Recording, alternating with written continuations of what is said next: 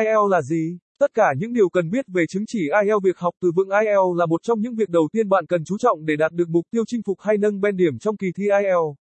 Bài viết dưới đây, Anh ngữ ETEST sẽ gửi đến bạn chọn bộ từ vựng IELTS và cách học từ vựng hiệu quả, giúp bạn có nền tảng vốn từ vững chắc và tăng trình độ ngoại ngữ bản thân nhé.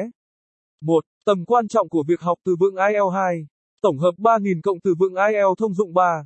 Một số tài liệu học từ vựng IELTS hay và chất lượng 4.